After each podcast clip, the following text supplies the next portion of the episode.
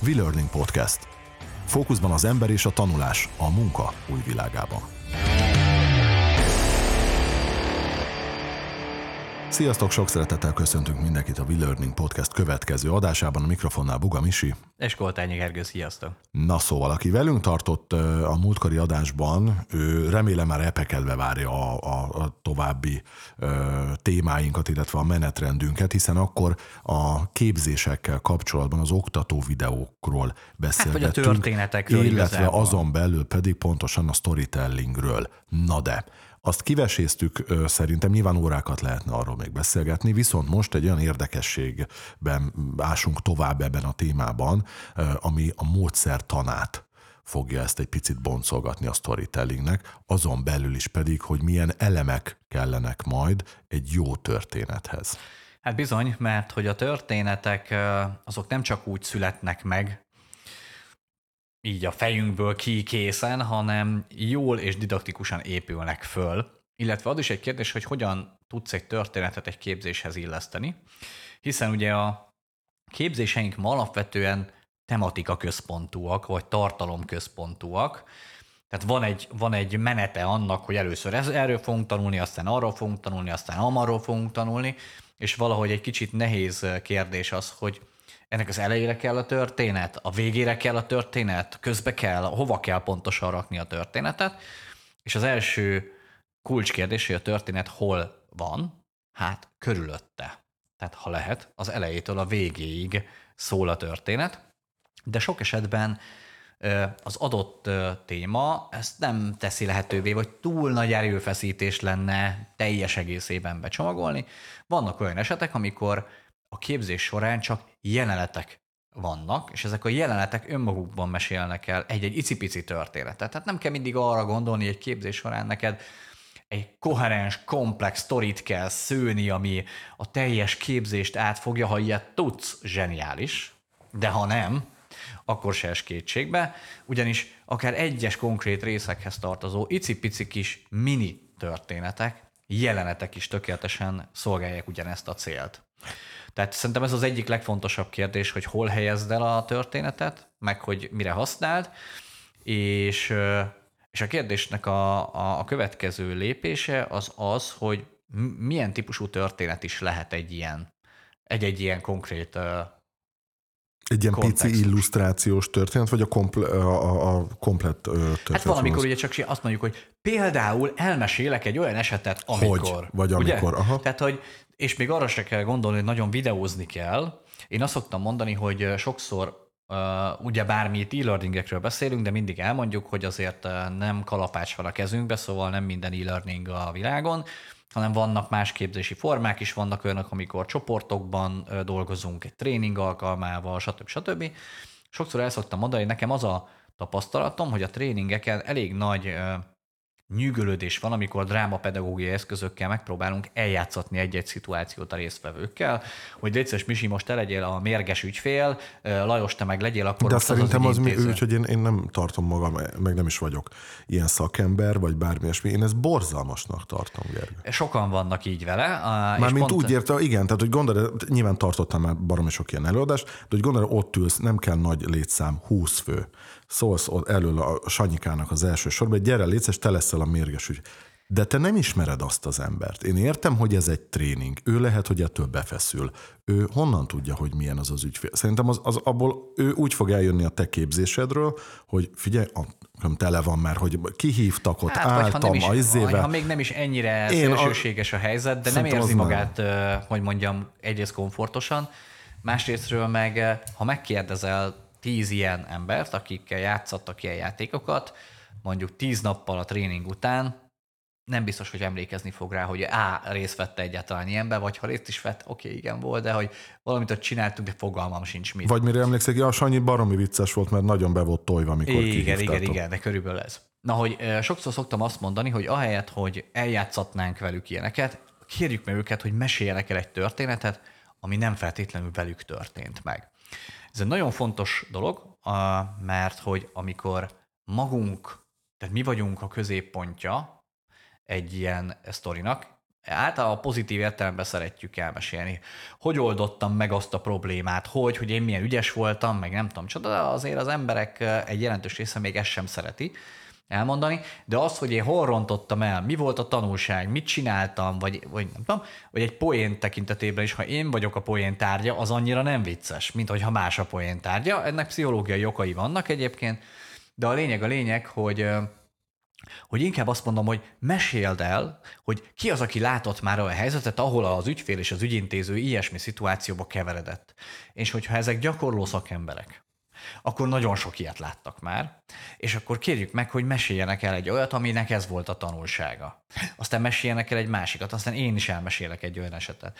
Ezek mind-mind-mind jelenetek, és mind-mind-mind történetek, és mégse annyira hmm, mégse annyira egy kötetlen... fájdalmas, mint hogyha egyébként Aha. egy mű történetben műszerepet eljátszok, és, és a többi, és a többi, és a többi. Szóval a drámapedagógia nagyon jó módszer, nagyon sok mindenre lehet használni, és nagyon óvatosan kell használni. Ennél sokkal egyszerűbbek a történetek. Sokkal jobb, ha elmeséljük, hogy aj, múltkor képzeld el, az volt, hogy bejött hozzánk egy ügyfél, a következőt mondta, én pedig mondtam neki, hogy hát ezt ezért meg ezért nem lehet, de ő erősködött, és akkor hogy oldottuk meg, és milyen, milyen tanulsága volt ennek, vagy hogy hogy zavartam el az ügyfelet, aki ezt meg ezt meg ezt csinálta. Szóval ez, ez egy nagyon fontos kérdés, hogy a történet kiről szól, vagy kiről nem szól, és akkor meg is érkeztünk a kettes számú elemhez, a karakterekhez, ami talán a történetnek az egyik legfontosabb eleme, mozgatórugója. Úgy általában szoktuk gondolni, hogy ki, kiről szól a történet, mi a cselekmény, és mi a tanulság. Ugye ez a három fontos dolog van benne, kiről vagy kikről, hiszen több minden, több szereplője is lehet.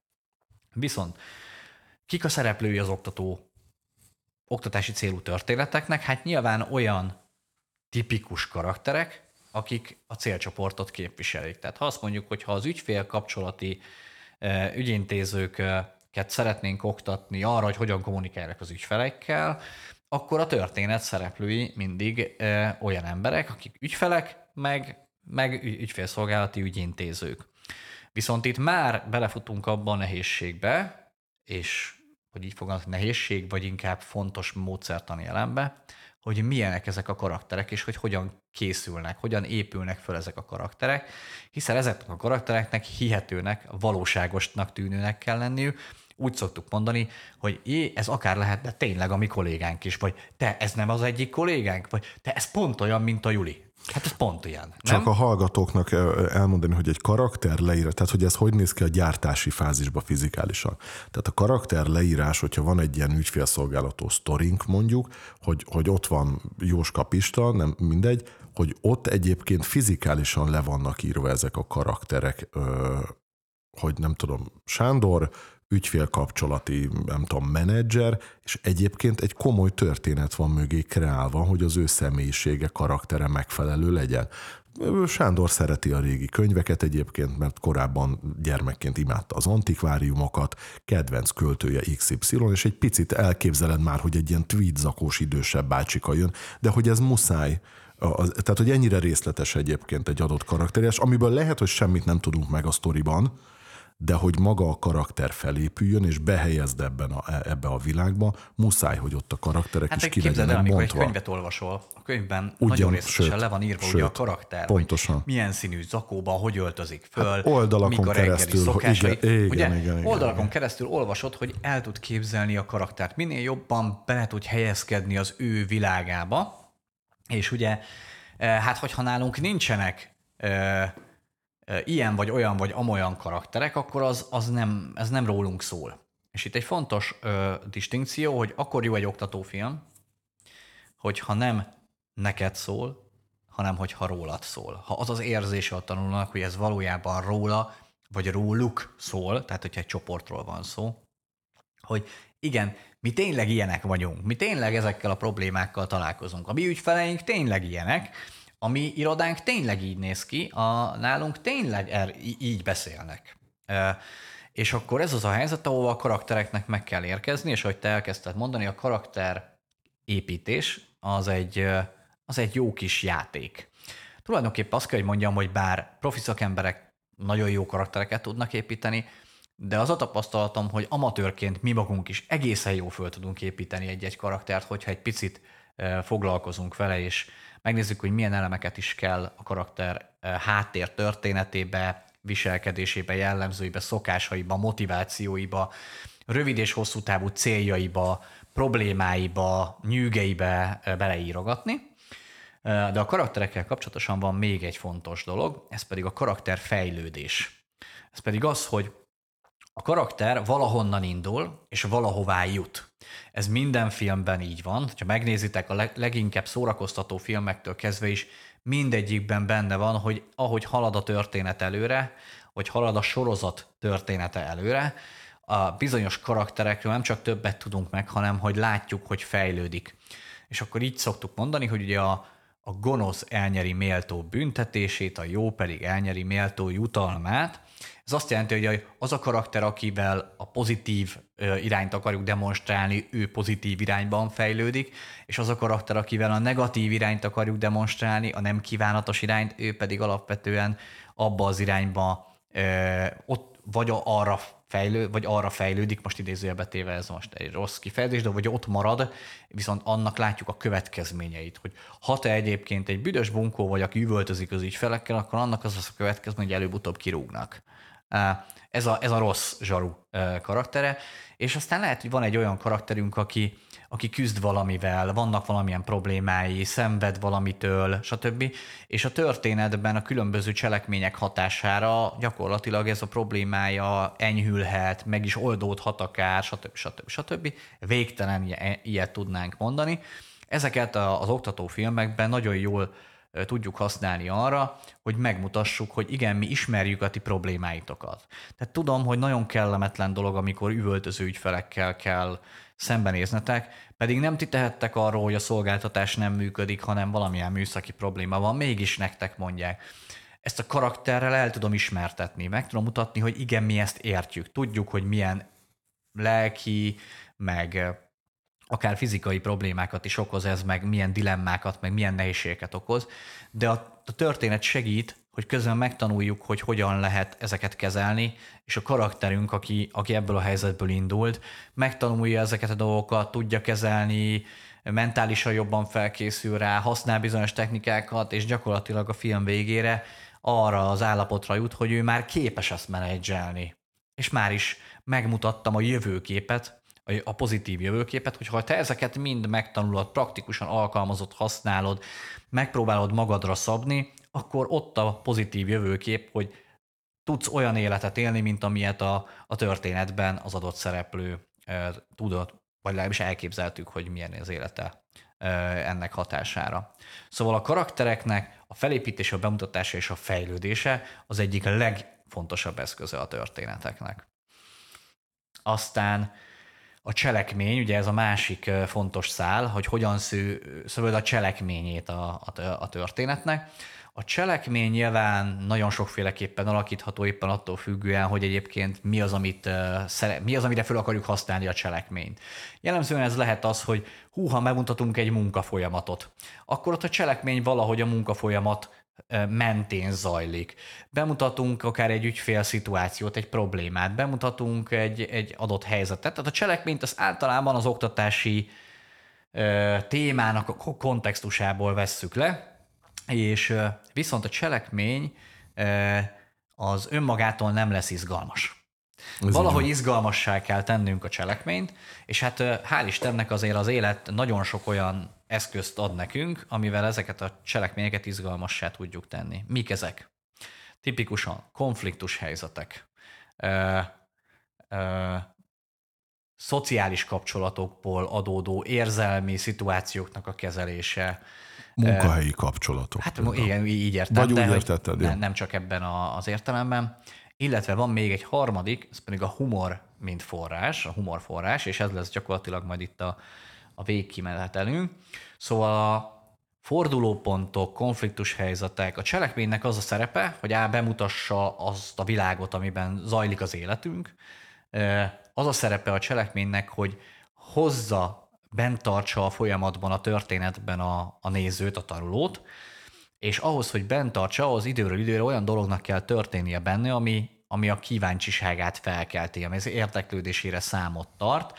Ugye, ha megnéztek egy-egy filmet, akkor hát ebből bőven van. Fordulatok, drámai helyzetek, nagy felismerések, veszélyes szituációk, és a többi, és a többi. Ezek tarkítják a cselekményt bizonyos pontjain, és ugye ennek a, ezeknek a helyzeteknek a megoldása tulajdonképpen mind-mind akár mini tanulságokkal is jár. Úgyhogy ez, ez kritikus fontosságú. Ha a motiváció fenntartásáról beszélünk, akkor, akkor ezek, ezek az eszközök azok, amikkel időről időre újra és újra egy lendületet, lökést tudunk adni a tanulónak, hogy a következő rész tanulási szakaszban is motivált maradjon, és az érdeklődést mutasson. És hát ennek a legjobb, egyik legjobb eszköze a humor, és talán emlékszel, hogy itt volt a német Zoli igen. valamikor pár igen, igen, hónappal igen, igen. ezelőtt, és van egy külön adásunk a humorral kapcsolatosan, és hogy mennyire nehéz dolog az. De hát egy történet humor nélkül is jó történet tud lenni, de ha azt szeretnénk, hogy azért könnyed szóval legyen... hívják, hogy dráma. Igen, akkor úgy hívják, hogy dráma.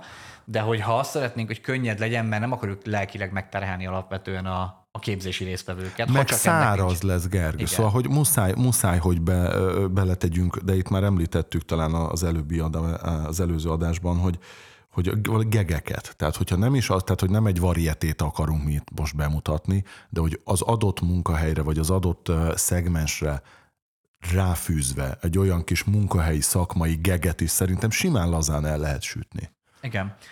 És ja, a humor abból a szempontból izgalmas, hogy mitől működik valójában a humor, és mitől működik egy jó sztori. Ez attól, hogyha megtöri a, megtöri a normál menetét a dolgoknak. Monotonitását adott nem helyzetben? Is a, a, nem is erre gondoltam, hanem arra, hogy, hogy az emberi agy az úgy működik, részben ugye, mert visszautalok, hogy nem csak az egyetlen amely képes a jövőbe elképzelni, hogy mi fog történni, hanem valójában az evolúciós szempontból pont ez tartja életben, hiszen amikor a, az agyunk folyamatosan azt keresi, hogy mi lesz a következő dolog, amire reagálnunk kell a túlélésünk érdekében.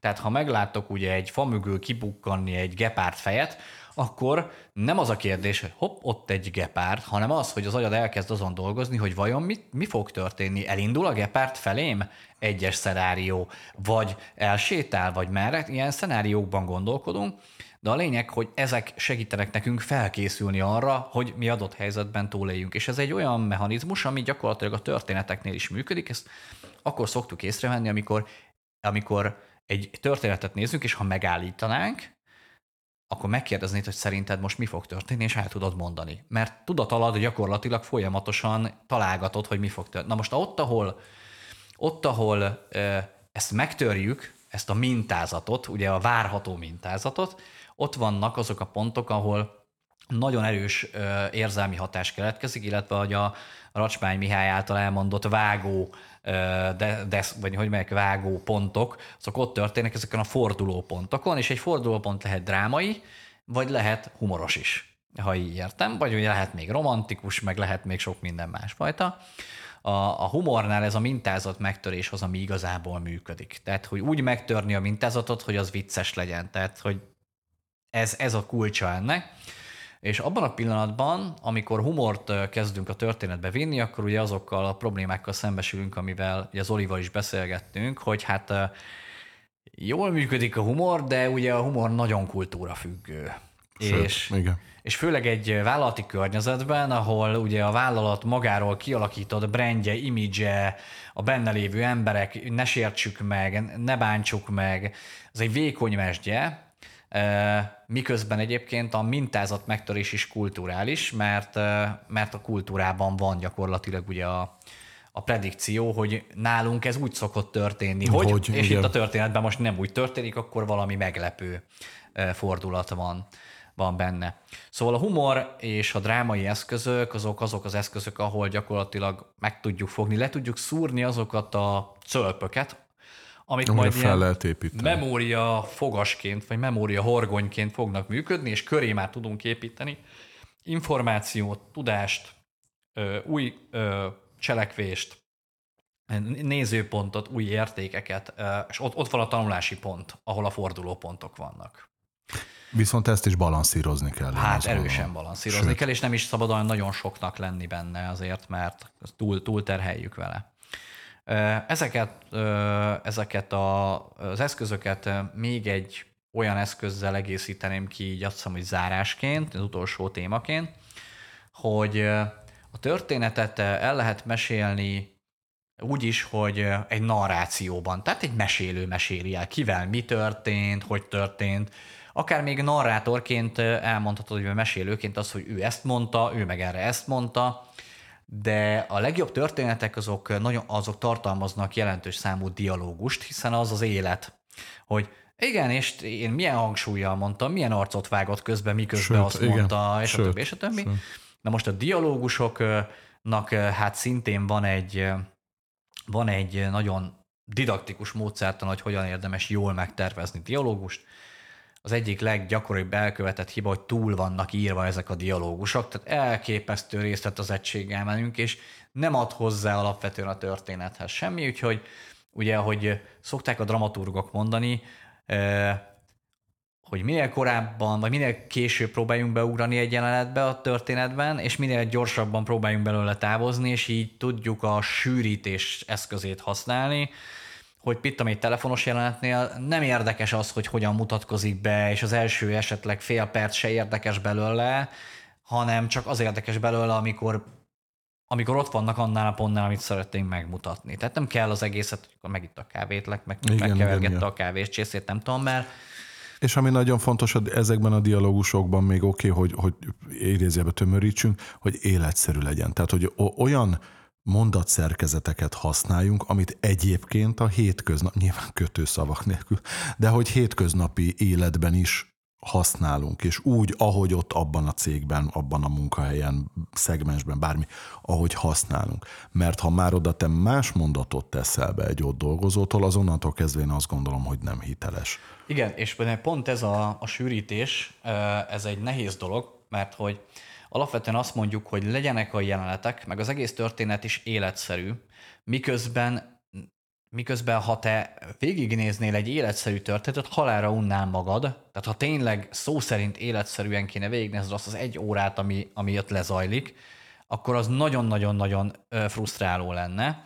Tehát úgy kell életszerűnek lenni, hogy közben össze van sűrítve a lényegre, és ez az, az igazi nehézsége ennek a dolognak, hogy jó párbeszédeket éri, hogy, hogy életszerű, de mégis gyors és sűrű és, és tanulságos. És ugye a, amikor az életszerűségéről beszélünk, akkor én mindig a leginkább azt szoktam elmondani, hogy a nyelvezetének az nagyon-nagyon sokat számít. Tehát, hogyha nekünk kékgaléros autószerelőknek az oktatásáról van szó, nekik szóló történetben az autószerelő nem fog jogi dialektikában beszélni arról, hogy milyen jogai vannak az ügyfélnek, meg milyen nem, hanem az ő hétköznapi saját nyelvén mondja el ugyanazt.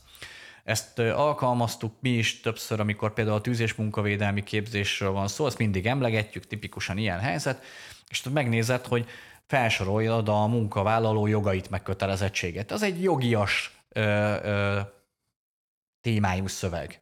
De ha azt te lefordítod annak az embernek a hétköznapi nyelvére, akiről, akinek szól, akkor könnyebben megérti, ráadásul hitelesebb lesz a karakter is hogyha azokkal a szavakkal mondja el, amivel egy autószerelő elmondja. A, ugye a rendőrről is van egy ilyen sztereotípiánk, ugye, hogy a, a hivatalos rendőri nyelv használatát mindenki el tudná mondani igen, rendőr igen, akcentussal, igen. vagy rendőr nyelven azokat a mondatokat, amiket amiket játszanak. Tehát, hogy egy rendőr úgy beszél, egy autószerelő úgy beszél, egy banki ügyintéző így beszél, egy értékesítő meg úgy beszél, és nagyon erőteljesen tartózkodnunk kell attól, hogy ezek a párbeszédek, ezek az exaktságra törekedjenek, inkább az életszerűségre és tartalmilag legyenek megfelelőek. Mert ez, ez nagyon nehéz. Aztán vannak olyan helyzetek, főleg az audiovizuális történetmesélésben, ahol, ahol nem kell mindig mindent elmondanunk, mert vannak olyan kameraállások, vágási lehetőségek, ahol gyakorlatilag az adott információ anélkül is átmegy, hogy azt kimondaná valaki egyszerűen. Magyarul magáért beszél. A kép A magáért, kép magáért beszél. beszél. Így van, ezt akarom mondani.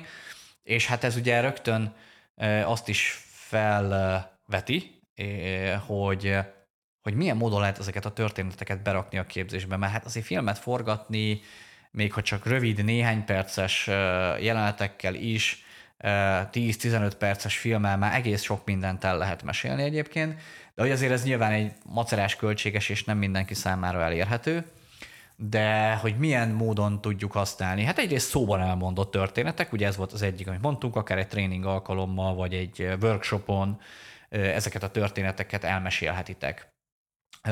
Aztán a másik lehetőség, hogy, hogy ezeket a történeteket írásban meséljük el, némi illusztráció segítségével. Akár képregényszerűen, vagy, vagy, vagy inkább azt mondom, hogy ilyen illusztrált meseszerűen, vagy könyvszerűen is el lehet mondani ezeket a történeteket, vagy legalábbis azokat a jeleneteket. Aztán lehet használni mindenféle animációs megoldásokat, amik jóval olcsóbbak és egyszerűbbek, mint egy film. Lehet fotóanimáció, lehet kézirajzos animáció, rengeteg olyan videó van a, az interneten, ahol ugye egy fehér papírlapra kézzel Igen, rajzolnak igen, igen. tulajdonképpen, ez grafikus facilitálásnak hívják, de ezt, ezzel a technikával lehet egyébként kézirajzos vagy valamilyen rajzolt történetet is elmesélni. És hát nyilván ott van a, ott van a videó.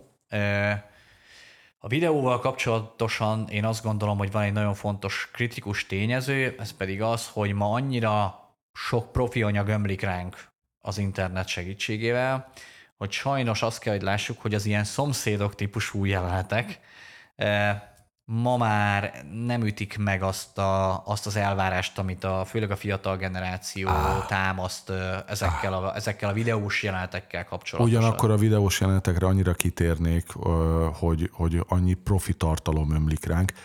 Igen, valahol a technikai rész nagyon profi, de a tartalom gagyi, valahol a technikai rész gagyi, de a tartalom profi. Szóval, hogy itt azért nem mindig a drágább a jobb, és nem mindig az olcsóbb a megfelelő be- befektetés hosszú Így van, de én arra gondoltam, hogy nyilván egyrészt a tartalom az, az alapkérdés, tehát anélkül egy gyenge minőségű történettel, gyenge karakterekkel, gyenge konfliktusokkal, vagy azok nélkül, tök mindegy, hogy 3D, akármilyen látványos vizuális effektek vannak benne, az nem fog működni. De én most alapvetően arra gondolok, hogy a képi minőség, a vágások, a, a, a színészi játéknak a minősége nagyon sokat számít, ezért minden nagyon fontos, hogy bár lehet akár házi eszközökkel is megpróbálni ilyeneket készíteni, vagy lehet, hogy így fogalmazzak, ilyen videós kommunikációs ügynökségek segítségével is megpróbálni ilyeneket készíteni, de elég sok kockázatot rejt magában. Tehát ez, ha lehet, akkor profi filmes csapat kell, mármint hogy olyanok, akik, akik Láttak már ilyet. láttak már és készítettek már ilyen kis filmeket, és, és egy nagyon profi oktatási dramaturg. Tehát olyan, olyan dramaturg, aki oktató filmeket írt már, mert nagyon nagy különbség van. Sőt. A reklámfilmet csináltam, a Nagyjátékfilm, dokumentumfilmet sorozat, csináltam, dokumentumfilm, stb. stb. pontosan. között. pontosan. Tehát, hogy ha, ha már arra adjátok a fejeteket, hogy, hogy itt tényleg egy profi anyag készüljön, akkor, akkor azt tényleg olyan csapattal érdemes csinálni, mert a gagyi hatású képi világ, meg gagyi hatású ö, ö, produkció az, az, az pont ellenkező célt fog elérni, mint amit szeretnénk. Nem fogja tudni bevonni, nem lesz hiteles, nem, fog, nem lesz immerzív, nem fogja magával ragadni a, a nézőt, hanem folyamatosan azon fog bekengeni, hogy ez mennyire gáz, gázul néz ki. Úgyhogy ennek azért a megvalósításnak ugyanúgy komoly jelentősége van, mint a, mint a tartalomnak és a módszertannak.